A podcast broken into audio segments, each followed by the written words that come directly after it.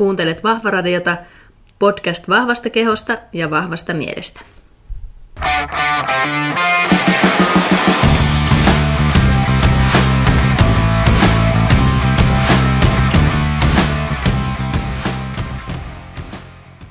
Tervetuloa Vahvaradion kakkosjakson pariin. Tässä jaksossa mulla on vieraana psykologi Minna Immonen, joka on myös mun hyvä ystäväni. Ja tämä jakso on siitä hauska, että tämä on itse asiassa nauhoitettu nyt täsmälleen vuosi sitten. Vuosi sitten ja tänne jakso oli tarkoitus tulla ilmoille silloin, silloin tuota, viime vuonna, mutta sitten erinäisistä syistä, eli mun hirveän työrupeaman ja uupumukseni johdosta, niin tämä podcasti ajatuksenakin siirtyi sitten eteenpäin, niin tämä jaksokaan ei tullut koskaan sitten julkin, jotenka sen takia halusin kunnian antaa Minnalle olla sitten tämmöinen mun ensimmäinen vieras nyt tässä uudessa Vahvaradio-konseptissani. Ja tämä on ihan sikaa hyvä jakso tässä äskettäin. Kuuntelin tämän itse uudestaan, että mitä me on oikein, oikein puhuttu, ja ollaanpa me puhuttu viisaita, tai lähinnä Minna on puhunut tosi viisaita, epäonnistumisesta, virheiden sietämisestä ja häpeästä. Ja tämä jakso on oikeastaan käy totta kai kaikkiin elämäntilanteisiin ja elämään näin niin kuin yleensäkin, mutta eritoten varmasti elämäntapamuutos tämmöisen repsahdusten ää, sietämiseen ja miettimiseen ja niistä oppimiseen ja miten päästä eteenpäin, niin minä antaa tosi hyviä vinkkejä. Ja kuten aina, niin toivon, että palautteen antamisen kynnys tästäkin jaksosta on yhtä matala kuin se on ollut tähänkin mennessä tuon ekan jakson suhteen. Eli laittakaa ihmeessä teidän oivalluksia tai mietteitä tästä jaksosta taas mulle joko mailiin hanskiat.hannakaisaraninen.com tai sitten Facebookiin tämän jakson yhteyteen. Ja Minna on niin ihana, viisas, lämmin vieras, että mä olen kutsunut hänet uudelleen tähän podcastiin nyt sitten tänä keväänä ja silloin jutellaan Minnan kanssa sitten vielä aiheesta jotain vielä kerron, mutta sekin jakso kuunnelkaa ihmeessä, se on tulossa sitten vielä, vielä tänä keväänä. Mutta pitemmittä puhetta mennään asiaan. No niin, nyt mulla on täällä vieraana hyvä ystäväni ja, ja tuota, entinen työkaveri ja ja vähän nykyinenkin. Vähän nykyinenkin. Ja mahtava Immosen Minna, psykologi, joka teille kertoo tärkeitä juttuja. Mutta tuota, haluatko Minna ensin kertoa, mitä sinä teet työksessä ja mistä sinä oot ja kuka sinä oot ja muita tärkeitä informaatioita, mitkä haluat tähän alkuun nyt sanoa? No, mitähän minä tiivistäisin ihanaa, meitä on tässä kainuulainen ja joensuulainen, niin heti tulee tämmöinen leveämpi. Niin, tulee tämä paljon leveämpi murre kuin mulla on ollut ikinä ennen Joo. podcastia nauhoittaessa, mutta tuota, mennään sille. Mennään tälle.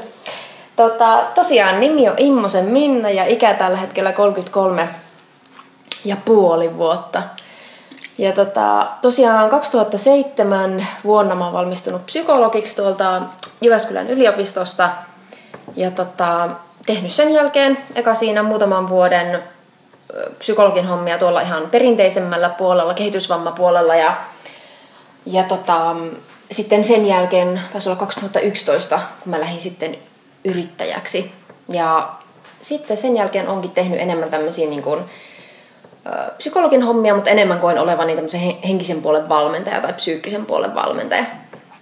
Ja tota, asiakaskuntana mulla on ollut ihan tavalliset virtaset erilaisine niin kuin, oman elämän ongelmineen ja haasteineen ja tavoitteineen ja unelmineen. Eli on ollut painonhallinta-asiakkaita ja ihmisiä, joilla on ollut uran, uran kanssa uusia tuulia tai ovat halunneet vaihtaa vaikka uran suuntaa ja ihmissuhdepuolen asioita ja kaikenlaista nyt, mitä ihmisen elämässä voi olla. Sitten mä oon valmentanut urheilijoita, eli urheilijoille tehnyt psyykkistä valmennusta myös joukkueille – ja sitten firmoihin jonkun verran tämmöisiä työhyvinvointiluentoja, stressihallintaa paljon käynyt puhumassa sinne. Ja mm. sitten muutama vuosi takaperin vedin myös verkkokursseja, että ne on ollut nytten, nytten vähän vähemmällä. Aika monipuolisesti kaikenlaista. No joo, mm. kyllä niiden vuosien aikana on tullut, tullut tehtyä kaikenlaista. Ja nyt tosiaan viimeiset puol vuotta, puolitoista vuotta on sitten enemmän niin kuin keskittynyt tähän kehomieli-asiaan. Eli on tota, viime vuoden opiskellut Joensuussa tanssia ja somatiikkaa. Ja nyt sitten Outokummussa ihan kuule tanssia. Outokumpu on minun kotikaupunki ja tämä on Kyllä. älytöntä, että sinä olet siellä. Mutta terve mennä. Mutta siis, jos me tänään puhutaan tuota virheisiin suhtautumisesta ja, mm. ja virheistä ja mokailusta ja miten niitä voisi sietää vähän paremmin. Tämä on varmaan tämmöinen aihe, Mahtava mikä teema. ainakin minua kiinnostaa ja, ja mikä on omillekin asiakkaille monesti semmoinen vähän semmoinen vaikea palaa niellä, että se homma ei aina menekään ihan sille aasta täydellisesti, vaan että siellä on niin kuin kaikenlaisilla elämän kehityksen saralla sitten niitä kuoppia matkassa, niin, niin siitä on ihana kuulla sinun ajatuksia. Mutta tuota, jos lähdetään siitä, että mietitään niitä sinun tyypillisimpiä asiakkaita tällä henkisen valmennuksen puolella, jotka tämän asian kanssa kamppailee, niin mitä sulle tulee mieleen? No oikeastaan tulee mieleen melkein minun kaikki asiakkaat. Jos, niin minä arvelinkin. jos, tota, joo, jos, mä, jos mä tätä kysymystä mietin, niin öö, painohallinta-asiakkaiden kanssa me monesti käydään ihan sitä läpi just, että jos siellä tulee jotain mutkia matkaa siinä elämäntapaa muutosprojektissa, eli näitä kuuluisia repsahduksia ja muita, että kuinka niistä selviää. Öö, jos mulla käy joku esimies valmennuksessa, niin sitten me hänen kanssa ehkä pohditaan virheiden tekemistä sit tällä sosiaalisella puolella enemmän. Eli jos hän on tehnyt vaikka alastensa kanssa kokenut tehneensä jotain virheitä, että miten, miten sitä voi käsitellä, miten siitä pääsee eteenpäin. Urheilijoiden kanssa taas sitten mietitään paljon kisassa tai kisoissa tai kilpailussa tehtyjä virheitä. Et tuntuu oikeastaan, että ihan siitä ihmistyypistä tai lajista tai kontekstista tai iästäkin riippumatta, niin tämä on kyllä semmoinen teema varmaan, mikä tosi olennaisesti liittyy ihmisyyteen. Kyllä, ihan, ihan varmasti. Jep. No jos sitä kuitenkin miettii, että kaikkihan meistä tekee virheitä ja, ja tuota, se on ikään kuin osa tätä inhimillistä elämää, että aina tulee mokailtua silloin tällöin, niin, niin minkä takia ne virheet sitten meistä oikeastaan tuntuu niin kamalan inhottavilta ja vastenmielisiltä ja niistä itseensä ruoskii, vaikka niitä kuitenkin kaikki tekee? Kyllä. Tota, mm, oi, tähän, jotenkin, tähän kysymykseen olisi niin, niin monta näkökulmaa, mitä voisi miettiä, mutta mä lähdin jotenkin miettimään sitä, sitä niin kuin sen kannalta just, että mistä niin kuin alun perin meille on syntynyt tämmöinen reaktio, että kun me tehdään virhe, niin siitä tulee tosiaan paha olo ja mulle tuli ihan mm, niin kuin tämmöinen evolutiivinen näkökulma ja oikeastaan stressinhallinnan näkökulma myöskin tähän. Eli jos me ajatellaan, että stressireaktio on ihmiselle syntynyt sen takia, että se haluaa suojella, suojella meitä. Eli tilanteessa, jossa me koetaan jotain uhkaa, meille syntyy stressireaktio. Ja tota, stressireaktio syntyy sen takia, että me voitaisiin siinä tilanteessa toimia jotenkin semmoisella tavalla, että me ei enää altistuttaisi sille uhkalle. Me voitaisiin tehdä sille stressitilanteelle jotain ja säilyä esimerkiksi paremmin hengissä. Ja tota, mä jotenkin ajattelen, että nämä virheet, kun me tehdään virheitä, niin niistähän myöskin syntyy. Se vastenmielinen tunne on ikään kuin tämmöinen stressireaktio meille. Eli se vastenmielinen tunne vähän niin kuin haluaa saada meidät hereille siinä tilanteessa. Se haluaa niin kuin pysäyttää meidät hetkeksi miettimään, että mitä tässä juuri tapahtui. Ja auttaa vähän niin kuin huo- meidät huomaamaan sen virheen, mikä me ollaan tehty. Ja tosiaan evolutiiviselta kannalta voidaan ajatella, että me on tarvinnut niin kuin aina huomata meidän virheet, jotta, tota, jotta me ei tehdä esimerkiksi hengenvaarallisia virheitä. Tai jos me ollaan tehty joku tämmöinen tota, virhe, mikä voisi uhata meitä jotenkin, niin me osataan tosiaan toimia siinä sit eri tavalla, jatkaa eri suuntaan. Eli mä voisin ihan ajatella tämmöistä niin kuin hengissä selviämisen niin kuin näkökulmaa. Eli meidän on järkevää huomata meidän virheet. Mm. Meillä on parempi todennäköisyys säilyä hengissä ja vo- voida paremmin olla onnellisempia, kun meille tulee se ikävä fiilis niistä. Ja tota, ja sitten me voidaan myöskin ajatella niinku just tämmöisestä sosiaalisemmasta näkökulmasta. Eli kun me tehdään virheitä, niin meillähän monesti tulee jotenkin ajatus siitä, että, me nolostellaan sitä virhettä, että mitähän muut nyt ajattelee ja kun, kun mä mokasin ja muuta. Ja siinä voi myöskin, sekin voi myöskin liittyä tähän meidän evolutiivisen kehityksen niin kuin ihmislajina. Eli me ollaan aina paremmin säilytty hengissä niin kuin yhteisöissä. Ja meillä on ollut, meillä on isoja yhteisöjä, joissa kaikilla niin kuin sen jäsenillä on ollut ikään kuin oma tehtävänsä. Ja, ja tota, meillä on ollut varmaan, meillä on ollut varmaan niin kuin aina tärkeää se, että me täytetään se meidän tehtävä siinä yhteisössä, jotta se yhteisö pitää meitä ikään kuin tärkeinä jäseninä siinä ja haluaa, haluaa pitää meidät niin kuin jatkossakin se yhteisön jäseninä. Eli siinä voi olla jotain ihan tätäkin perua, että, että kun me tehdään virhe, niin meidän alitajunta alkaa automaattisesti ajatella, että onkohan mä vielä tämän yhteisön niin kuin, hyödyllinen jäsen ja näkeeköhän ne mut edelleen niin kuin tärkeänä mm. tässä, tässä tota, yhteisössä. No tämmöisiä, siis nämä nyt oli vähän tämmöisiä laajempia. Ei, ne on tosi hyviä. Hyviä. Tykkään tuosta evolutiivista näkökulmasta. Se auttaa ymmärtämään sitä, että miksi me käyttäydytään jollakin tavalla. Että siellä on niin tämmöinen lajityypillinen käyttäytyminen tietyllä tavalla, mutta myös ihmisellä. Kyllä, joo. asiassa, vaikka ne onkin jäänteitä sieltä jostakin, mutta... Kyllä. Joo, se, se auttaa ymmärtämään sitä jotenkin sitä, että mi, mistä tämä on syntynyt. Ja nyky, nykypäivänä, että jos mä teen vaikka asiakkaiden töitä, niin asiakkaiden kanssa töitä, niin öö, mä koen, että nämä, niin tämä evolutiivinen näkökulma on niin osa sitä, osa sitä, mutta sitten enemmän me ehkä keskustellaan tämmöisistä asioista, miten virheet niin kuin, on, vaikuttaa minäkuvaan ja tämmöisiin asioihin. Eli nykypäivänä kun me tehdään virhe, niin sitten se vähän niin kuin pakottaa meitä aina miettimään uudelleen, että ketä me ollaan ihmisinä ja omaa itsearvostusta ja tällaisia. Että ne vähän niin kuin pakottaa meidät tämmöiseen tahtomattaankin tämmöiseen niin kuin henkiseen prosessiin arvioimaan uudelleen, että mitkä meidän taidot on. Ja myöskin pakottaa meitä vähän niin kuin naamatusten sen asian kanssa, että me ei olla ehkä ihan niin kaikki voipia mitä me, ja täydellisiä, mitä me haluttaisiin olla. Eli niitä, niitä asioita käydään monesti sitten ihan nyky, nykypäivänä asiakkaiden kanssa läpi. Hmm. Kuinka selvitä omien virheiden kanssa, kuinka ikään kuin sulauttaa ne siihen minäkuvaan, hmm. ketä me ollaan ihmisenä, mikä me arvo hmm. Joo, ne on myöskin se, se, mitä mä monesti asiakkaiden kanssa mietin, niin että ne on myöskin niin kuin, öö, ne on niin kuin akuutti uhka monesti ihan vaan meidän kokonaisvaltaiselle hyvinvoinnille ja onnellisuudelle. Ja sen, sen ihan niin kuin yksinkertaisesti senkin asian takia ne tuntuu meistä monesti tosi pahalta. Hmm. En mä tiedä, nämä tulee niin. ekana nyt. No, aina voi täydentää, Mieleen. kun mennään, mutta sitten jos miettii sitä, että, että monestihan sitten me ainakin myöhemmin hoksata, että mitä toivottavasti, että mm. tuota, virheet on myös opettanut meitä, niin, mutta että mitä hyvää virheistä voi olla, että mitä hyvää niissä on, mm. että me niitä tehdään, kun ne kuitenkin on osa ihmiselämää. Kyllä. Ja mä aina ajattelen, että ne aina kannattaisi niinku virheet hyödyntää mahdollisimman hyvin, niinku käyttää niistä kaikki hyöty irti, mitä voidaan, koska ne kuiten, niitä kuitenkin tulee.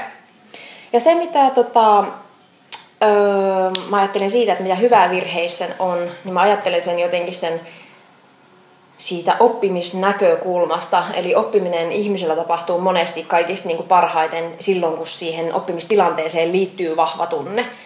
Eli voidaan ajatella, että jos me vaikka lapsena treenataan tennistä ja sitten me saadaan joku onnistunut lyönti siellä ja meillä tulee siitä hyvä olo ja sitten vielä meidän valmentaja sattuu näkemään sen ja se tulee siihen tota, iloitsemaan ja juhlimaan sitä asiaa meidän kanssa ja se hyvän olon tunne vahvistuu, niin silloin yleensä käy niin, että meillä jää tosi vahva muistijälki siitä tilanteesta, että ai niin, että niin, niin mä tein sen lyönnin ja sitten siitä seurasi näin paljon hyvää.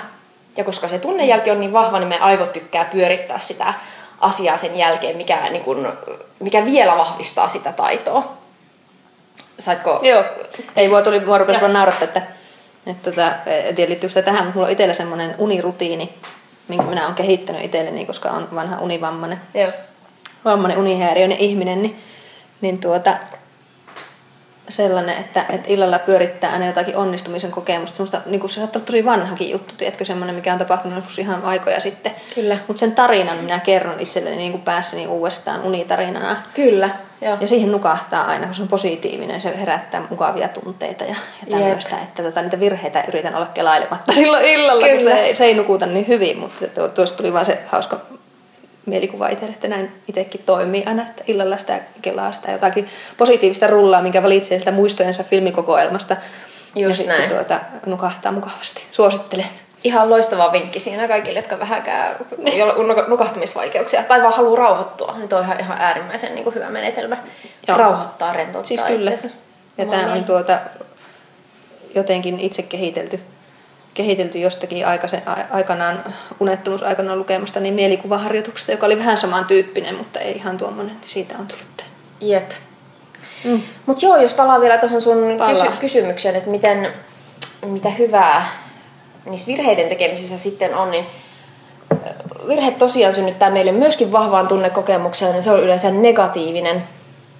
Ja tota, negatiivisella vahvalla tunnekokemuksella on monesti niin kuin se hyöty, vaikka niin ikävältä kuin se tuntuukin, niin se yleensä antaa meille sen motivaation tehdä sille asialle jotain. Ja mä ajattelen, että aina kun me tehdään se virhe ja siitä syntyy meille vahva niin kuin negatiivinen tunnekokemus, niin silloin itse asiassa on ihan loistava tilanne lähteä miettimään sitä asiaa, että mi- mitä siinä niin kuin tapahtui ja mitä mä tein ehkä tavalla, joka ei niin palvelu sitä tilannetta kaikista parhaiten. Ja tota, mitä mä voin tehdä jatkossa uudelleen, että tämä tilanne ei esimerkiksi toistu. Et jotenkin sen tunnekokemuksen myötä niin aivot on tosi otollisessa tilanteessa ottamaan niin uutta informaatiota vastaan liittyen siihen taitoon tai mikä tilanne siinä nyt on ollutkaan, missä sä oot sen virheen tehnyt. Eli mä itse ajattelen, että virheet, niin kun, että ne, ne niin kun, oh, miten mä sen... Mieti rauhassa. Tätä. Jotta ne tota, virheet antaa meille ikään kuin niin kuin alustan tosi ö, otolliselle niin kuin oppimiselle. Et siihen sen voisi oikeastaan tiivistää. Mm. Et virheet on niin kuin ihan ne on niin kuin meidän loistavia valmentajia ja, ja tota, et ne niin kuin auttaa sua oppimaan. Ne auttaa sua kehittämään itteesi ihmisenä ja mm. Eri taidoissa, mitä sä haluat oppia. Kyllä. Tosi tylsää olisi, jos olisi koko ajan täydellisesti Kyllä. onnistus kaikessa. Että sitten olisi aika hankala kehittyä Kyllä. eteenpäin. Ja se on just, että miten meillä monesti puhutaan niistä virheistä pelkästään, pelkästään negatiivisessa mallissa. Että toi on niin super tärkeä pointti, että me alettaisiin enemmän näkemään se virheiden arvo. Mm. Ja just se, että no, joskus tuota tulee, että no miten tästä olisi voinut oikeastaan niin kuin tätä virhettä, tai miten olisi voinut tietää, mm. että tässä opetellaan tätä elämää, ja sitten tulee joku moka, ja sitten no hei, että tämä tuli viesti, että ehkä en enää tee näin, mutta jatkossa teen eri tavalla, että se voi ajatella niin kuin myönteisesti ainakin mulle itselle se on ollut semmoinen, semmoinen prosessi kyllä, että siihen niin kuin pystyy nykyään jo paljon paremmin kuin ehkä aikaisemmin. Kyllä. No mutta sitten jos mietitään sitten kunnolla jotakin sählää, sählää ja tietysti virheet ei tapahdu missään umpiossa, että, että tota, jos miettii sitä, että me eletään siinä yhteisössä aina kuitenkin mm. jollain tavalla, että, että tota, onko se sitten yhden ihmisen virhe vai kollektiivinen virhe aina missäkin sitten, kun kommunikaatiovirheet on aika yleisiä, että mm. miten ihmiset ottaa jonkun asian tai muuta, että eihän ne ole semmoisia, että on niinku yksinään tekemässä virhettä, vaan sitten se on niinku myöskin Kyllä. yhteistyötä se on just tietyllä näin. tavalla. Ja on, just, on kommunikaatiovirheitä ja sitten on tulkintavirheitä. Niin, just näin. Yeah. Ja oletusvirheitä. Kyllä. Tuota, mutta sitten me usein sillä tavalla lamaannutaan ja, ja tuota, miten sinun mielestä me voitaisiin oppia katsoa niitä virheitä vähän sitä rakentavasta näkökulmasta? Mm. Mikä on niitä semmoisia työkaluja siihen? Mä oon tykännyt tota, käyttää aina sellaista jotenkin mielikuvaa, mielikuvaa niistä virheistä tämmöisenä niin kuin uhmaikäisenä kolmenvuotiaana. Voi olla, että mä oon sunkaan tästä ehkä joskus puhunutkin. Mutta tota, äh, jos me ajatellaan, että me tehdään virhe ja me vähän niin kuin halutaan lakastaa se jotenkin maton alle tai muuta, niin voi ajatella, että se virhe tulee käyttäytymään niin kuin tämmöinen perinteinen uhmaikäinen kolmevuotias. Eli jos, jos sä haluat, miten mä aloitan tämän? Eli jos se tota, uhmaikäinen kolmevuotias tulee vaikka sun lahkeeseen kiinni ja tulee riuhtomaan siitä, että hei, että mulla on asia ja nyt mä niin kuin, haluan sulta huomiota. Ja jos sä sen yrität ikään kuin vaan siirtää syrjään ja sanot, että ei nyt, mene pois, niin sehän tulee aina uudestaan. Ja se virhe se uhmaikäinen kolmenvuotias tulee aina niinku uudestaan siihen asti, kun sä annat sille sen huomion. Ja aina vaan vihasempana Se on aina vihaisempi ja äänekkäämpi ja kiukkusempi ja näin. Mutta sitten mehän kaikki huomataan, että sitten kun se lapsi otetaan syliin, sille annetaan se huomio. Se voi olla vaan vaikka minuutti, että se pääsee siihen syliin. Siltä kysytään, että no mikä sulla on hätänä ja että onko sulla joku asia. Ja, ja se saa sen, niin kun, se tulee ikään kuin kuulluksi. Se saa sen niin kuin kontaktin, että okei, nyt, nyt minut on otettu huomioon, niin voi olla, että se on minuutti ja se lähtee taas takaisin omiin leikkeihin ja rauhoittuu. Ja tota, niistä virheistä mä ajattelen hyvin just samalla tavalla, että, että me yritetään, me pidetään niitä kauhean negatiivisena, mutta me ei osata niin kuin katsoa sitä arvoa tai sitä, niin kuin kuunnella sitä viestiä, mikä niillä on. Ja virheethän on myös silleen, että ne annetaan, elämä ikään kuin antaa ne meille aina uudestaan ja uudestaan siihen asti, kun me älytään ottaa ne virheet niin kuin meidän tarkastelu alle. Ja mä aina mietin ihan semmoista mielikuvaa, että niin kuin, vaikka omassakin elämässä, että mä otan ne mun virheet syliin tai ne mun haasteet syliin tai ne mun epäonnistumiset syliin ja kysyn niin niille, että no mikä, mikä tämä juttu oli ja mitä tässä tapahtui ja, ja vähän niin kuin käyn keskustelua niiden kanssa. Ja mä huomaan, että semmoiset monesti omassakin elämässä niin kuin toistuvat virheet tai epäonnistumiset tai haastetilanteet, niin tota, ne saattaa hävitä ihan vaan sillä, että mä annan niille sen hetken ja kysyn, että mikä, sun viesti mulle on. Hmm. Mitä sä haluat lakasta kaikkea pois vaan ja olettaa, että se on sille, sille ohi sitten. Kyllä.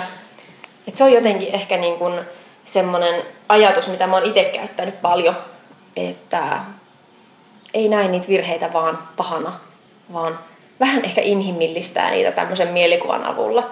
Ja ehkä tämän mielikuvan avulla pystyy ottaa niistä just vielä paremmin irti sen hyödyn ja sen tosiaan kuunnella niiden arvon, mikä niillä oikeasti on.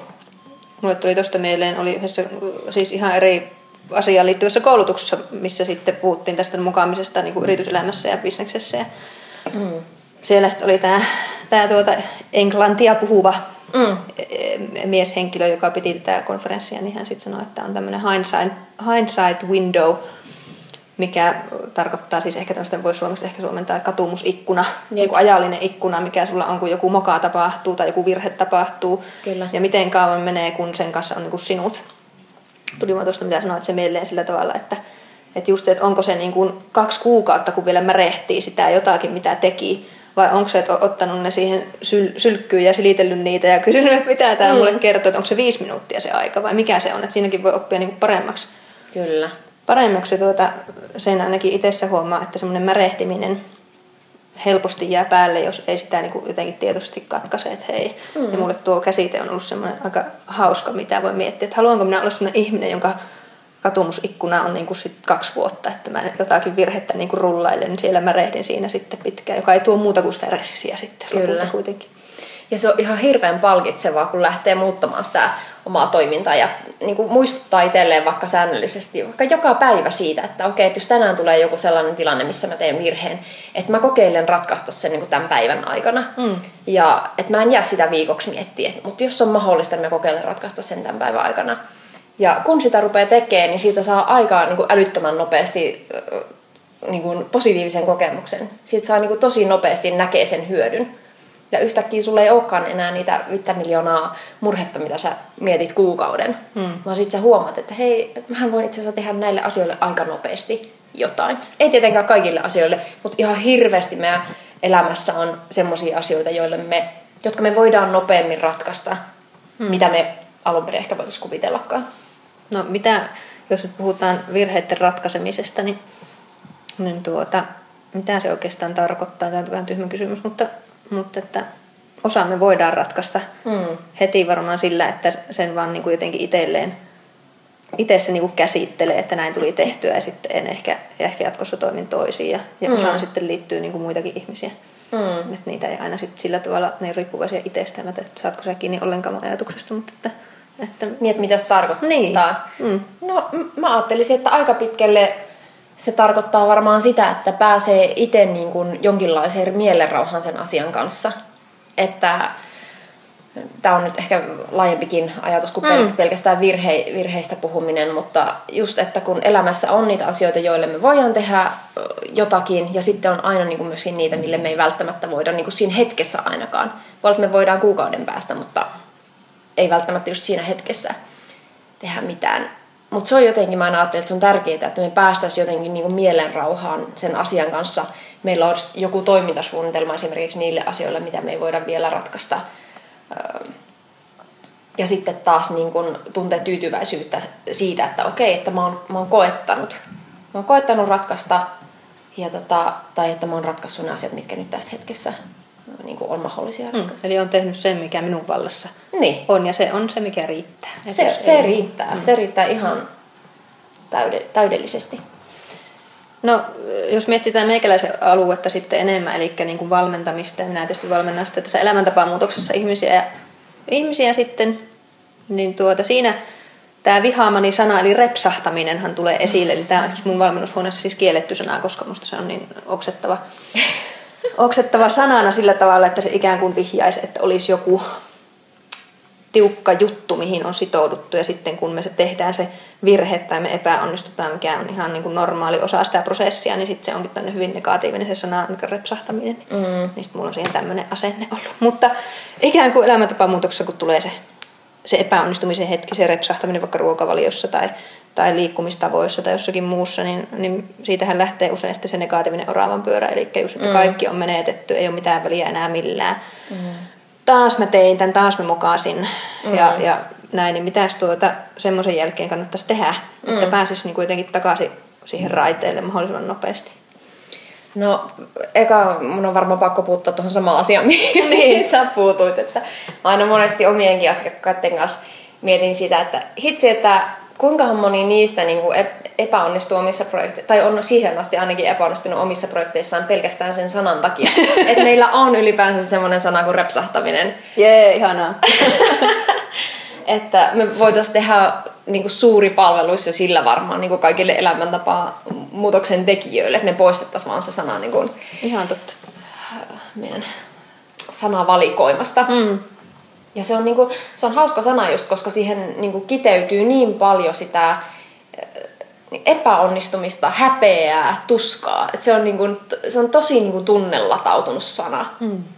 Ja se jotenkin tosiaan ehkä viittaa siihen, että, että jos, että vaikka mä teen 99 pinnaa kaikista asioista, mitkä tähän projektiin liittyy hyvin, mutta jos mä teen sen yksi, yhden pinnan huonosti, että mä repsahdan, mitä se nyt kellekin tarkoittaakaan, niin mä oon epäonnistunut. Et sitähän se sana vähän vihjaa. Mm. Että sit se pilaa niinku sen koko projektin. Mutta joo, ehkä me ei nyt tällä istumalla päästä siitä sanasta, eroon. sanasta valitettavasti eroon. Mutta tota, mm, joo, jos tuohon kysymykseen, että miten nyt ylipäänsä sitten jatkaa, mikä tahansa syy se sille projektin katkeamiselle on ollut, mm. niin tota, miten saada se, se tosiaan jatkumaan se aloitettu projekti. Usein niin kuin omia asiakkaita mä kehotan tekemään tämmöistä niin kuin suunnitelmaa myöskin niiden niin sanottujen repsahdusten varalle. Eli siinä vaiheessa, kun tyyppi tekee, asettaa tavoitteita vaikka tai tekee sitä ajatustyötä sille, että no miten mä haluan tätä projekti etenee ja mitä vaiheita tähän kuuluu ja mitä mä tuun tekemään näiden viikkojen aikana. Niin sitten myöskin just, että mietti sen kuntoon, että, että mitä jos siellä tulee näitä haasteita vastaan. Ja ehkä mä en tiedä vielä ketään semmoista, kun olisi tehnyt tämmöisen projektin ilman mitään haasteita. En minäkään. Yes. Mm. Niin tota, et varautus niihin jo etukäteen. Eli teki, teki suunnitelman, jos siellä tulee joku, jos puhutaan vaikka ruokavalion noudattamisesta, että jos siellä tulee joku ohisyöminen tai jos siellä tulee joku, että sä et pääse treenaamaan silloin, kun sun olisi pitänyt, tai sä tulet kipeäksi tai mitä tahansa se onkaan, niin sulla olisi joku ajatusmalli, tai toimintatapa itsellesi mietittynä, että mitä sä niissä tilanteissa teet. Selkeä, selkeä tota, suunnitelma. Ja sen lisäksi mä monesti kannustan ihmisiä ottamaan tähän projektiin niin kuin jonkun, vähintään niin kuin yksi tai kaksi tukihenkilöä, jotka vähän niin kuin kyselis sulta niin kuin tasaisin väliajoin kuulumisia. Tsemppaisi sua niissä tilanteissa, missä on tullut joku haaste. Auttaa sua muistamaan sen sun suunnitelman, että hei muistathan, että sä päätit silloin alussa, että jos sä sairastut tai jos sulla tulee joku, joku repsahdus siellä, että muistathan sä, että mitä sä silloin päätit. Että sä päätit, että sä et lopeta tätä niin tähän, vaan sä jatkat sen sun suunnitelman mukaan.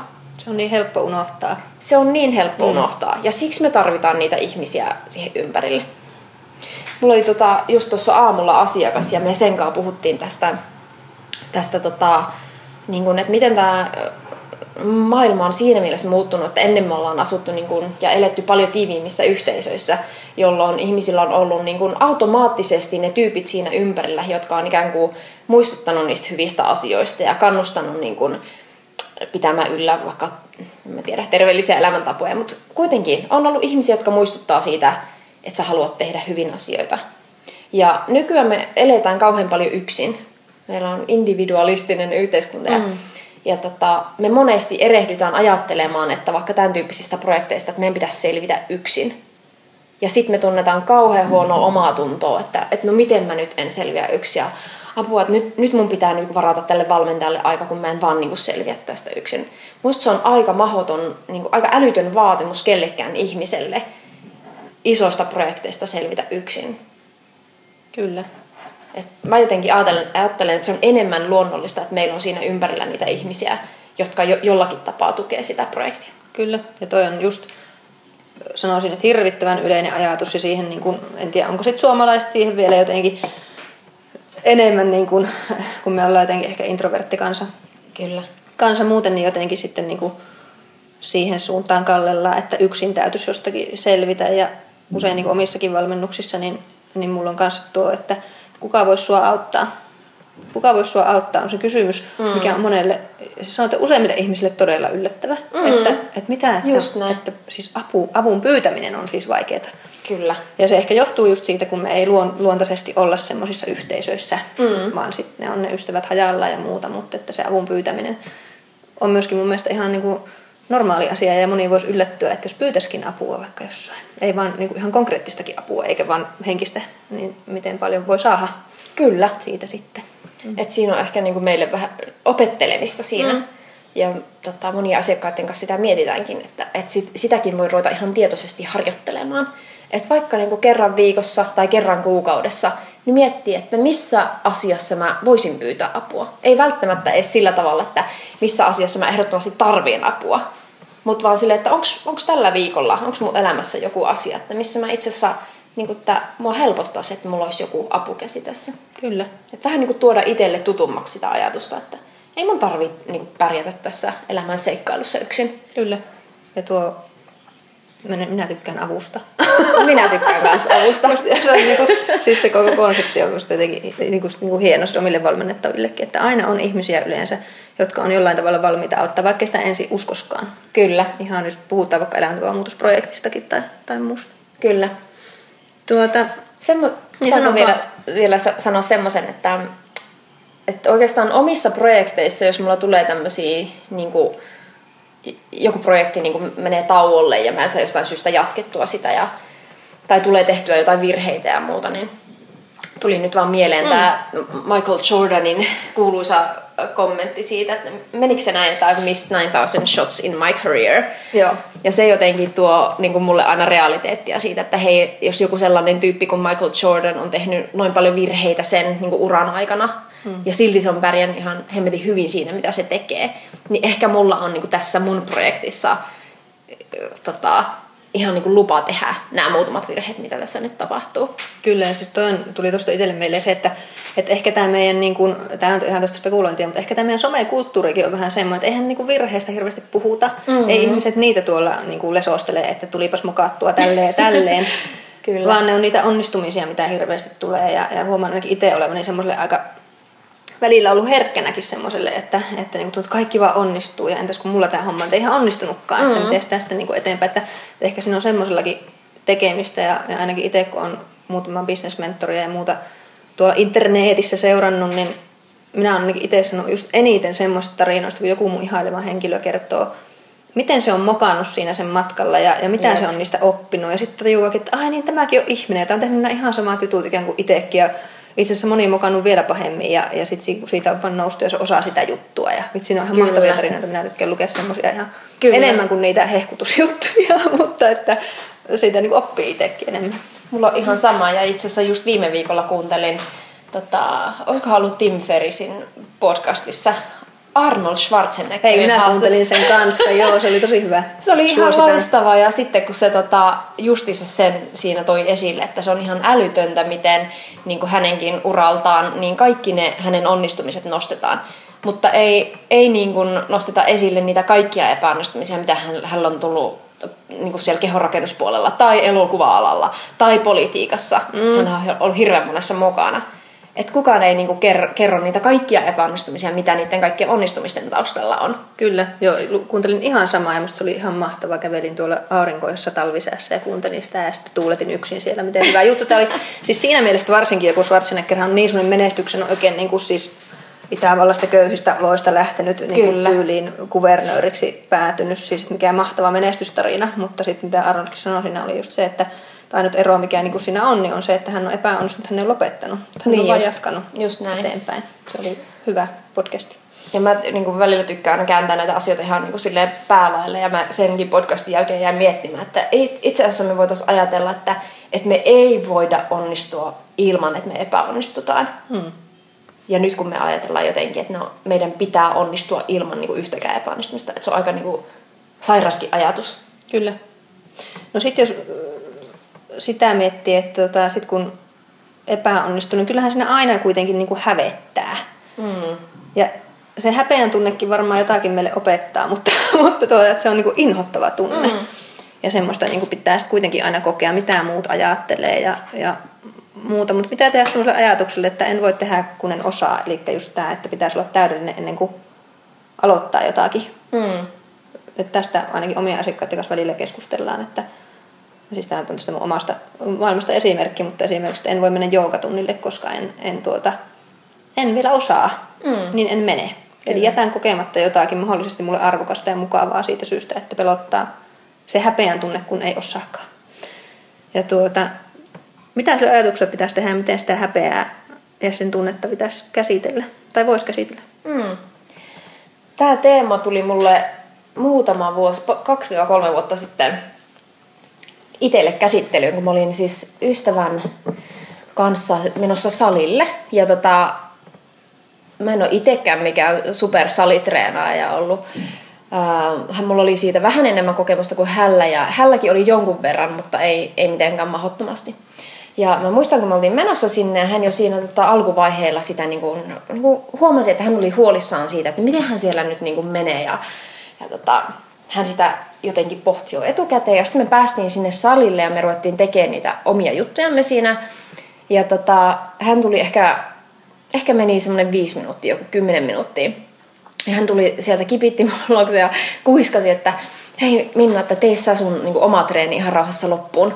Että, tota, että mä menen tonne pukkarin puolelle, että ei ole mitään niin kuin, hätää. Ja mä yritin kysyä, että no mikä, mutta hän kerkesi siitä hävitä ja, ja tota, mä sitten tein sen oman treenin siinä loppuun ja menin sitten sinne pukkariin ja kysyin, että mikä, tuliko sulle niinku huono olo vai mikä, mikä tässä oli. Ja, ja sitten hän vaan sanoi, että häntä hävetti kerta kaikkiaan niin paljon, että tota, hän koki, että hän ei osaa siellä salilla tehdä mitään. Voi ei. Ja että muut näkee, miten hän ei osaa tehdä mitään. Ja, ja tota, se oli mulle jotenkin niin kuin, tosi semmoinen herättävä kokemus, että herra jestas, tämä niin tämä häpeän tunne ja tämä häpeä kulttuuri voi estää meitä elämästä ja se voi niin kuin tosi paljon estää meitä tekemästä sellaisia asioita, mitä me itse asiassa voi olla, että me haluttaisikin tehdä. Mutta sitten se häpeä on niin iso asia siinä välissä, että se estää meitä. Mm. Ja tota, tota, tota, mä jäin sitä häpeä asiaa miettimään ja tota, ja mä mietin sitä, se on häpeä on hirveän kulttuurillinen asia eri kulttuureissa, niin kuin eri, me hävetään erilaisia asioita. Mm, Suomessa me just niin kuin, että me saatetaan nolostella tai hävetä sitä, jos joku on kadulla alasti, mutta sitten saunassa se on ihan ok. mutta sitten taas... kysymys. Joo. Niin. Ja sitten taas jossain toisessa kulttuurissa niin on myöskin häpeällistä olla niin kuin, saunomassa alasti mm, mm. muiden kanssa. Tai just vaikka tämä tota, miten Intiassa miespuoliset ystävät voi kävellä käsi kädessä, mutta Suomessa se olisi taas niin kuin hassu juttu ja mm, ehkä häpeällinen. Mm. Eli se on hyvin kulttuurisidonnainen asia, mutta ei pelkästään maissa, että sittenhän on eri kulttuurit niin kuin perheissä ja Eli voi olla erilaiset perheen sisäiset tämmöiset häpeäkulttuurit. Ja sitten myöskin siellä salilla, tai vaikka fitnesspuolella, tai vaikka tanssipuolella, mistä mä, missä mä itse olen. Et kaikissa niissä paikoissa on tämmöiset niin erilaiset häpeä, häpeäkulttuurit. Et se on niinku hyvä muistaa, että se aina vähän niinku, ei ole mitään häpeä totuutta, että mitä kaikkien ihmisten tällä pallolla tarvitsee hävetä, vaan ne syntyy. Me opitaan se niissä kulttuureissa, missä me eletään. Ja tota, on tämmöinen, sä oot ehkä kuullutkin, tämmöinen häpeätutkija Ben Malinen Suomessa. Ja tota, hän, hän kokee, että itsetuntemus on avain häpeään. Eli hän jotenkin ajattelee sillä tavalla, että kun me opitaan tunnistamaan niitä, varmasti niitä niin kuin omia kulttuureita, missä me ollaan kasvettu ja opitaan ymmärtämään sitä, että mitä kautta ne häpeäreaktiot on meille ikään kuin syntynyt, niin se jo voi auttaa siitä häpeästä niin kuin irtipäästämiseen. Ja sen lisäksi tota, mä itse ajattelen, että kaikki, sellainen, kaikki sellaiset menetelmät, jotka jotenkin purkaa sitä häpeää, niin kuin vaikka niistä omia, omista häpeän kokemuksista kirjoittaminen tai niistä puhuminen. Puhuminen on mun mielestä ihan super voimakas asia häpeän käsittelyssä. Mä ainakin itse tykkään tehdä sitä, pari vuotta sitten otin omaksi projektiksi, että nyt Minna, että kaikki vaan mahdollisimman nolot jutut ja häpeälliset jutut, mitä sulla on niin kuin elämän varrella ollut, että nyt niin kuin puhut niistä kaikista. Ja jos tota, löytyy se yksikin ihminen elämässä, kelle sä voit niin kuin kertoa ne noloimmatkin asiat, niin se on ihan huikea. Se on, niin kuin, se on niin vapauttavaa ja huojentavaa. Ja kun sitä työtä tekee, että ikään kuin tulee rohkeammaksi sen niin kuin oman häpeän, omien nolojen juttujen jakamisessa, niin itse asiassa sitä vähemmän niitä noloja juttuja tai häpeän kokemuksia jatkossa todennäköisesti tulee. Koska ne ei vaan vaikuta suhun enää samalla tavalla. Sitten kun sä oot tullut itse enemmän sinuiksi niiden, niiden asioiden kanssa. Kyllä. Vastasinko mä sun? Vastasit. Ihana vastaus. kuuntelen, kuuntelen intensiivisesti.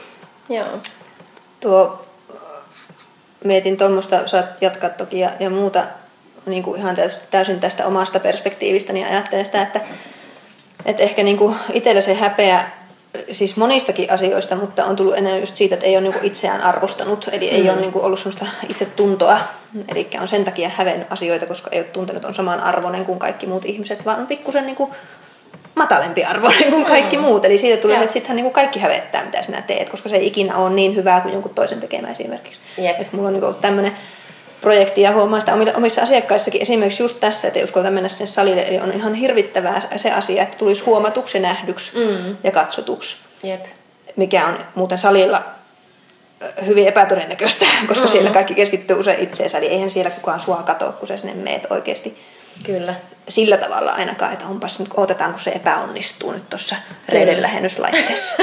mutta tota, että se ei välttämättä tietenkään ole niin kuin se oma pää antaa ymmärtää, mutta että, että se on ollut on niin kuin mulle, no ehkä tämmöinen ajatus vaan niin omasta, että mistä se tulee, että sitten kun on itsensä kanssa sinut, mm-hmm. niin sittenhän on niin kuin itse varmempi ja sitten se häpeän tunnekin on pienempi. Kyllä, just näin.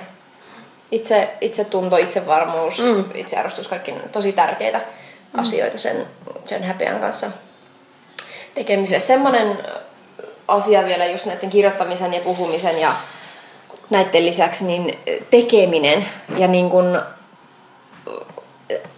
niiden nolojen tilanteiden ja häpeällisten tilanteiden kohtaaminen. Karseeta.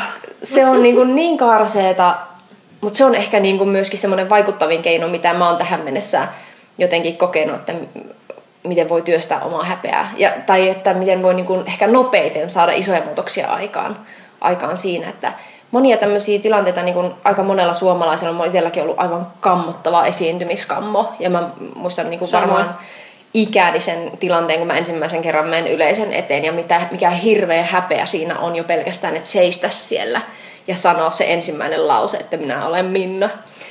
Ja Nää tota... on, me on näin pieniä, täällä teessä, mua Ja ei mulla ole kuitenkaan mitään tärkeää niin, sanottavaa. Ja...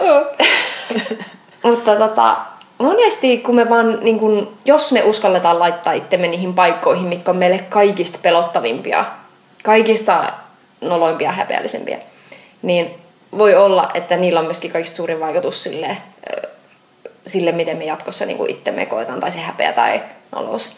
Et aika niin kun, musta tuntuu, että sen jälkeen kun mä oon itse uskaltanut itteni laittaa tota, puhumaan ihmisten eteen, niin sen jälkeen niin kun, aika monet asiat on, ennen mulle häpeälliset asiat on hävinnyt itsestään. Koska ne ei ole vaan enää tuntunut miltään sen jälkeen, kun on uskaltanut itsensä laittaa ikään kuin siihen itselle ääritilanteeseen. Ihan totta. Tuo on kyllä totta, että mitä niin kuin enemmän että jotkut asiat, niin kuin mullakin esiintyminen tai kameroiden edessä oleminen on niin kuin sitä kaikista hirvittävintä ollut, ei ole enää, mutta ollut joskus, niin se, että sitten kun siitä on päässyt, niin sen jälkeen on niin kuin moni asia ei ole tuntunut enää miltään, koska on jo sen suurimman pelkonsa kohdannut. Niin kuin kohdannut. Ja sitten siinä on semmoinen tietysti, että on niin kuin myöskin halunnut kohdata, että ei, ei sillä tavalla, että Jep. olisi niin kuin joutunut joutunut tuota veteen heitettynä vaan johonkin vaan syvään päähän, vaan Kyllä. että on niin itse valinnut tehdä sen, että vaikka se pelottaa, niin se on silti niin kuin ihan jees. Ja mullakin on naisasiakkaita tietysti salin puolella paljon tämmöisiä, jotka, jotka on niin tosi paljon kammoa sitä salille menemistä. Mm. Eli valmentajan kanssa on vielä niin kuin suht ok, kun siinä on se tuki ja turva. Mm. Mutta vitsi, sit kun ne menee, niin, niin sit kun ne tekee, niin sit on niin, kuin niin high fivein paikka kyllä aina, että, että uskalti mennä ja sitten se, niinku, se tunne, mikä sille ihmiselle itselleenkin tulee, että hän niinku teki sen nyt. Kyllä. Ja ensi kerralla se on vielä kauheata, mutta se ei ole enää ihan niin kauheata. Kyllä. ja tämä on eri niinku, elämän osa-alueella, että no, jotenkin asiakkaiden kanssa mietitään niinku, toisia ihmisiä lähe, toisten, miten mä sanon tämän, lähestymistä, että uskaltaa lähestyä toisia ihmisiä ja vaikka vastakkaista sukupuolta tai mm. jotakin, kuka kiinnostaa sua.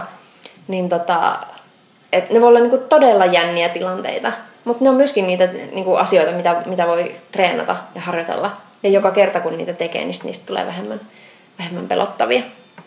Mutta toi oli vielä, että täytyy vahvistaa toi sun, sun pointti siitä, että, että kun se on oma valinta, se on tärkeää, että se on oma valinta, koska silloin sä ikään kuin oot päättänyt myöskin sen, että mä otan vastaan sen niin kuin häpeän ja ikävän tunteen ja kivun, mitä siitä ehkä tulee. Mutta mä otan myöskin vastaan sit sen kaiken onnea, vapautuksen ja kaiken hyvän olon, mitä siitä seuraa, että mä uskallan niin kuin, laittaa itteni siihen polttopisteeseen hetkeksi. Ja saan sen selviytymisen kokemuksen. Mulla on tässä tämmöinen ihan off the record kysymys nyt, nyt tuli mieleen, mutta mm. tota, en tiedä. Muistan, kun aikaisemmin on pitänyt luentoja jo monta vuotta ja muuta, mutta että muistan silloin alussa varsinkin, kun oli tottumaton siihen hommaan, niin mulla oli semmoinen hirveä kela aina näiden luentojen jälkeen, että mitä mä sanoin. Joo. Voi ei, mitä mä möläytin. Ei vitsi, ton olisi voinut sanoa niin paljon paremmin, nyt ne ei varmaan ymmärtänyt sitä. Että niin, tämmönen... niin, että pitkäksi aikaa jäi päälle sellainen kela, että miettii niitä niin kuin kaikkia, mitä olisi voinut tehdä paremmin ja, ja muuta sitten vielä, mm. vielä siinä. Niin miten sellaisesta voisi harjoittautua paremmaksi. Tietysti ainakin itsellä se kokemus oli siinä se, että sit kun tulee niin kuin varmemmaksi ja varmemmaksi ja varmemmaksi, niin sitä mm. vähemmän sitä enää sitten pyörittää niitä juttuja päässä. Tota, tuohon voisi oikeastaan sanoa, että no se, totta kai se kokemus, että, se, että sä teet, niin sä vaan tuut jotenkin tutummaksi sen asian kanssa. Ja sitten mä oon itse tehnyt sillä tavalla, että jos mä jään kelaamaan paljon niitä negatiivisia keloja päässä, niin sitten mä päätän, että mä keskityn yhteen asiaan. Että okei, okay, kun mä esimerkiksi tota, jos on kyse just esiintymisjännityksestä tai esiintymistilanteen jälkeisestä tämmöistä kelailusta, niin sitten mä päätän, että okei, mä otan sieltä yhden asian, mitä mä koen, että mä olisin voinut tehdä paremmin. Ja mä mietin siihen jonkun asian, että miten mä teen tämän ensi kerralla paremmin. Ja sitten mä keskityn siihen vaan, että miten mä teen sen paremmin. Ja sitten mä unohan niin siltä kerralta ne kaikki muut negatiiviset kelailut. Ja se monesti auttaa, että mulla on joku fokus, että nyt mihin mä keskityn seuraavalla kerralla, kun mä esiinnyn. Mm. Ja sitten, sitten asia, mikä mua itteeni helpottaa aina ihan hirveästi, on, että kun siellä yleisössä on monesti saattanut olla joku, joku tuttu tai, tai puolituttu, jolta on voinut sen tilais, tilaisuuden jälkeen kysyä, että hei, että mitä sulla jäi niin kuin tästä mieleen ja, ja on, tietää, että saa niin kuin edes jokseenkin rehellistä palautetta siitä, että hei, mitä mä voin kehittää tai, tai tota, mikä on mennyt hyvin.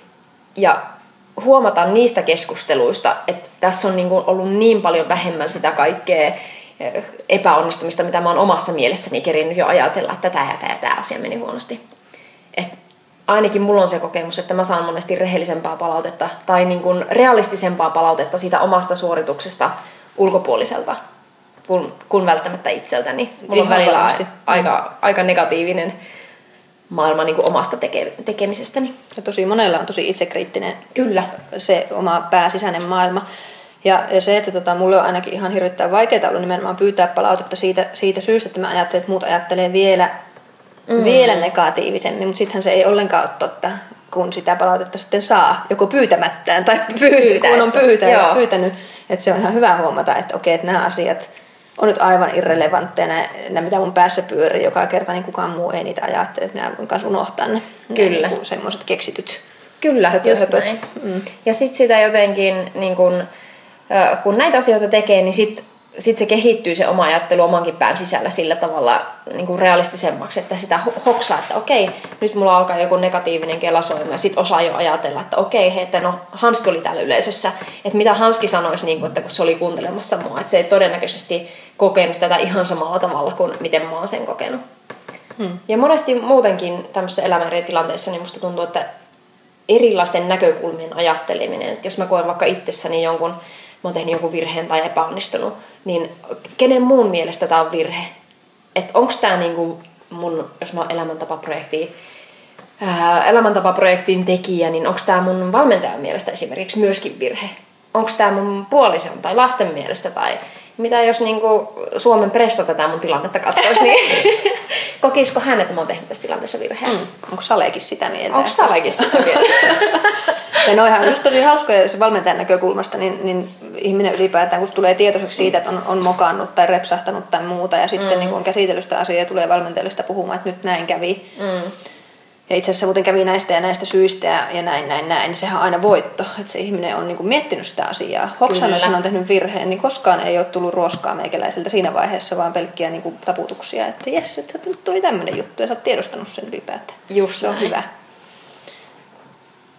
Tota, sitten ihan viimeiseksi, jos miettii tämmöisiä ihan käytännön työkaluja sitten omaan arkeen ja tähän, että oppisi niihin virheisiin suhtautumaan sitten rakentavammin, niin niin miten sitten siitä jatkaa, kun on söhlännyt jotakin mm. ihan sitten totaalisti? Ja tuo oli muuten äsken, mitä sanoit äsken siitä, että keskittyy siihen yhteen asiaan, mm. mikä voi korjata, oli muuten superhyvä juttu, se piti vielä mainita. No niin. Ohi. Hyvä. Okei, okay, um, se mitä just tähän loppuun voisi vielä jotenkin yhte, yhteen koota sitä, että mitä niin kuin tehdä tämmöisissä tilanteissa, miten toimia virheiden kanssa, niin mun mielestä se on aina niin kuin tärkeää, että vaikka me keskitytään siihen niin kuin seuraavaan asiaan tai mitä me voidaan tehdä paremmin, niin on myöskin ennen, ennen sitä niin myöskin ikään kuin hyväksyä se meidän, mikä on own, tota, suomeksi, ownata. niin. niin kuin hyväksyä tai niin kuin, olla vaan niin kuin sinut sen kanssa, että mä tein tämän virheen. Mm. Ja, tota, ja käyttää ehkä niin kuin siinä heti kun se virhe on tehnyt ja tulee se huono fiilis, niin sitä kolmivuotias uhmaikäinen esimerkkiä. Eli hyväksyä, ottaa se virhe syliin, niin kuin, katsoa, että no tässä se nyt niin kuin sitten on. Mm. Ja, ja myöskin kokea se tunne. Että niin kuin, niin kuin oli tuossa alussa puhe, puhetta, että kokea se tunne, että, si, että se tuntuu niin kuin pahalta. Ja muistaa, että, että sillä on syysä, miksi se tuntuu pahalta. Mm. Sen ikävän tunteen takia mulla on mahdollisuus niin kuin, toimia tässä kontekstissa niin kuin, paremmin tulevaisuudessa. Ja se, tämä ikävän tunteen välttely on taas semmoista, mitä niin kuin mm. on varmaan ihan tarpeen opetella, että se on ihan ok, että tuntuu joskus ikävältä. Kyllä. Eikä sitä niin kuin työnä aina vaan pois sitten. Kyllä. Ö, urheilijalle, joka multa kysyisi tätä asiaa ja se mietti sitä, että no miten vaikka kilpailutilanteessa, että miten päästä silloin niin kuin nopeasti virheen yli, niin silloin mä en välttämättä sanoisi, että okei, jos sä oot siellä jalkapallokentällä, että no niin, istut siihen ja otat virheen syliin ja niin kuin, tiedätkö, silittelet vähän aikaa sitä, koska eihän siellä ole aikaa siihen. Itke vähän aikaa niin. ja sit sen kai. Joo, joo. Se on niin kuin eri tilanne. Et, et silloin voi olla niin kuin erilaisia kehollisia tai mielikuvamenetelmiä, joilla sä pääset siitä niin kuin hetkessä yli ja sä voit keskittyä siihen jatkopeliin. Mutta senkin jälkeen mä kehottaisin, että okei, kun se peli on ohi, niin, niin kuin tunne vaikka sen pelin jälkeen se, sitten kun sulla on aikaa ja sä, sä oot niin kuin rauhassa, että tunne sen jälkeen se, että no miltä se tuntui ja miksi se tuntui siltä ja mitä sä voit itsessä niin kuin siitä oppia. Mm. Mutta jos ei ole kyse tämmöisestä niin kuin akuutista urheilutilanteesta tai muusta, niin, niin tota, jos sä oot työpäivän aikana vaikka kokenut, että sä teet virheen, niin mene kotiin illalla, istut hetkeksi niin kuin alas sen virheen kanssa ja koet sen tunteen. Ja sitten kun tuntuu, että se suuren ikään kuin tunnehuippu siitä ö, ikävästä tunteesta on hellittänyt, niin sitten sä voit alkaa sitä vähän niin kuin enemmän järjellä miettiä. Ja sitten sä voit esittää itsellesi ne kysymykset, että voit kirjoittaa vaikka paperille ylös, että A, että no mikä se virhe oli, tai mikä se sun kokema epäonnistuminen oli, mitä sä voit oppia siitä, ja kuinka sä voit niin kuin jatkossa toimia paremmin itse asiassa just sen virheen takia. Minusta se on aina mielenkiintoinen ajatus, että kuinka me voidaan niiden meidän kaikkien virheiden ja epäonnistumisten ansiosta tulla paremmiksi ihmisiksi, enemmän semmoisiksi ihmisiksi, ketä me halutaan olla. Just, että kuinka mä voin niin kuin tulevaisuudessa hyödyntää tätä virhettä. Ja sitten yksi, viimeiseksi mä aina mietin sitä, että monille toimii sellainenkin näkökulma, että me mietitään, että mitä mä haluan tästä niin kuin, tilanteesta kertoa jälkipolville, jos mulla on vaikka lapsia. Että mitä mä haluan niin kuin, opettaa heille. Et jos mulla olisi tässä mun oma lapsi mä kertoisin hänelle, että no okei, okay, että mä tein tänään virheen ja, ja tota, että miten mä, miten mä sitä prosessoin. Mitä mä haluaisin kertoa heille. Koska silloin meillä ei välttämättä tule sitä niin kuin automaattisesti sisäistä puhetta, että Että ei me ehkä sille lapselle niin sanottaisi, että no mä tein virheen ja sitten mä niin ruoskin siitä itteen ja niin kuin, että sehän se voisi antaa sille lapselle niin kuin, Ruoskin itseästä velloin siinä siis vuosikausia ja että ja mä vieläkin palaan siihen aina, että miten törpösti mä tein. Just näin. Mm. Vaan että sä todennäköisesti sille lapselle kertoisit just jonkun, että no hei, että sä oot tehnyt sen virheen, se on ihan ok ja se on ihan ok, että sä tunnet ne tunteet. Että, että tunne vaan ihan rauhassa. Ja sitten kun oot päässyt suurimmasta siitä tota, tunnehuipusta ohi, niin hei mietitään sitten, että miten sä voit, niin kuin vaikka ensi viikolla, jos tulee samanlainen tilanne, niin tehdä paremmin. Mm, loistoneuvo. Jep. Tuli, tulikohan tarpeeksi selkeästi? Aina mm. jään jaarittelemaan. Ei, se oli oikein hyvä. Tuleeko sinulle jotakin vielä muuta mieleen, mieleen aiheesta? Muuten tuota, päätämme asiaa pikkuhiljaa tähän. Joo. Um,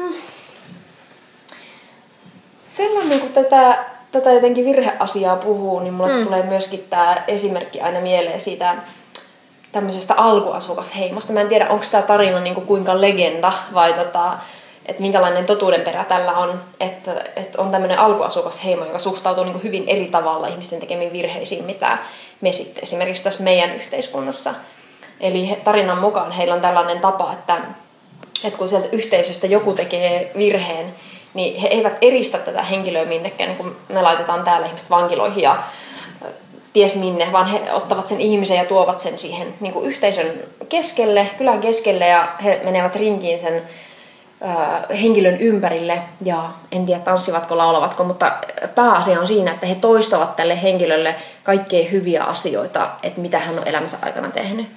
Eli he kertovat hänelle kaikki, että mitä hyviä juttuja hän on tehnyt, he toistavat hänelle niin kuin, tämän henkilön tämmöisiä niin hyviä ominaisuuksia. Siis kaikkea ihanaa. He kertovat, mm. miten paljon he välittävät ja, ja tota, kaikkea mahdollista positiivista ikään kuin rummuttavat hänelle. Ja mä en tiedä, kuinka kauan tämä riitti kestää, että onko tämä niinku tunteja ja päiviä, viikkoja, mitä mm. se on. Mutta, mutta ideana heillä on niinku ajatus siitä, että, että ihminen, että jos hän tekee virheen, niin hän on vaan niinku hetkeksi, tai vaikka rikoksen tai joku, hän on vaan hetkeksi unohtanut sen, että hän on hyvä ihminen ja hänellä on niinku tarkoitus tässä yhteisössä ja täällä pallolla ja muuta. Että he ajattelevat, että jotta tämä ihminen palaa niin, kuin niin sanotusti oikealle polulle, niin hän vaan tarvii niin kuin muistutuksen siitä hänen läheisiltään, että hän on oikeasti hyvä tyyppi ja hän on tehnyt paljon hyviä asioita elämässään. Ihana juttu. Olipa totta tai ei, mutta siinä on varmaan niin tämmöinen totuuden siemen. Kyllä. Kuitenkin. En tiedä kuinka, tota, voisiko tätä ihan tommosenaan niin kuin, tuoda tänne meidän yhteiskuntaan. Mm. Mutta kyllä mua aina mietityttää se, että mitä jos me toimittaisiin vaikka, mä en tiedä, kokeiltaisiin koululuokissa tai päiväkodeissa tai jossain toimia tällä tavalla. Että se olisi ainakin mielenkiintoinen kokeilu, että mitä tulee, mm. mitä siitä tapahtuisi. Joo, varmasti tämmöistä niin voi ainakin oppia jotakin omaan arkeen ja omaan kulttuuriin ja omaan elämään, olipa se sitten, niin kuin, vaikkei se sellaisena olisikaan mahdollista, mutta että Kyllä. kuitenkin aina jotakin saada sitten. Kyllä. Mm. Kiitos Minna Kiitos Hanski tästä haastattelusta ja tuota, varmasti saitte paljon, paljon irti ja mitäs me sitten loppuun toivotettaisiin. toivotettaisiin sitten. Rakastakaa virheitä ja itseänne. Juuri näin. Ei mulla tuohon hyvä lopettaa. Hyvä, kiitoksia. Kiitoksia. Se on moro. Moro.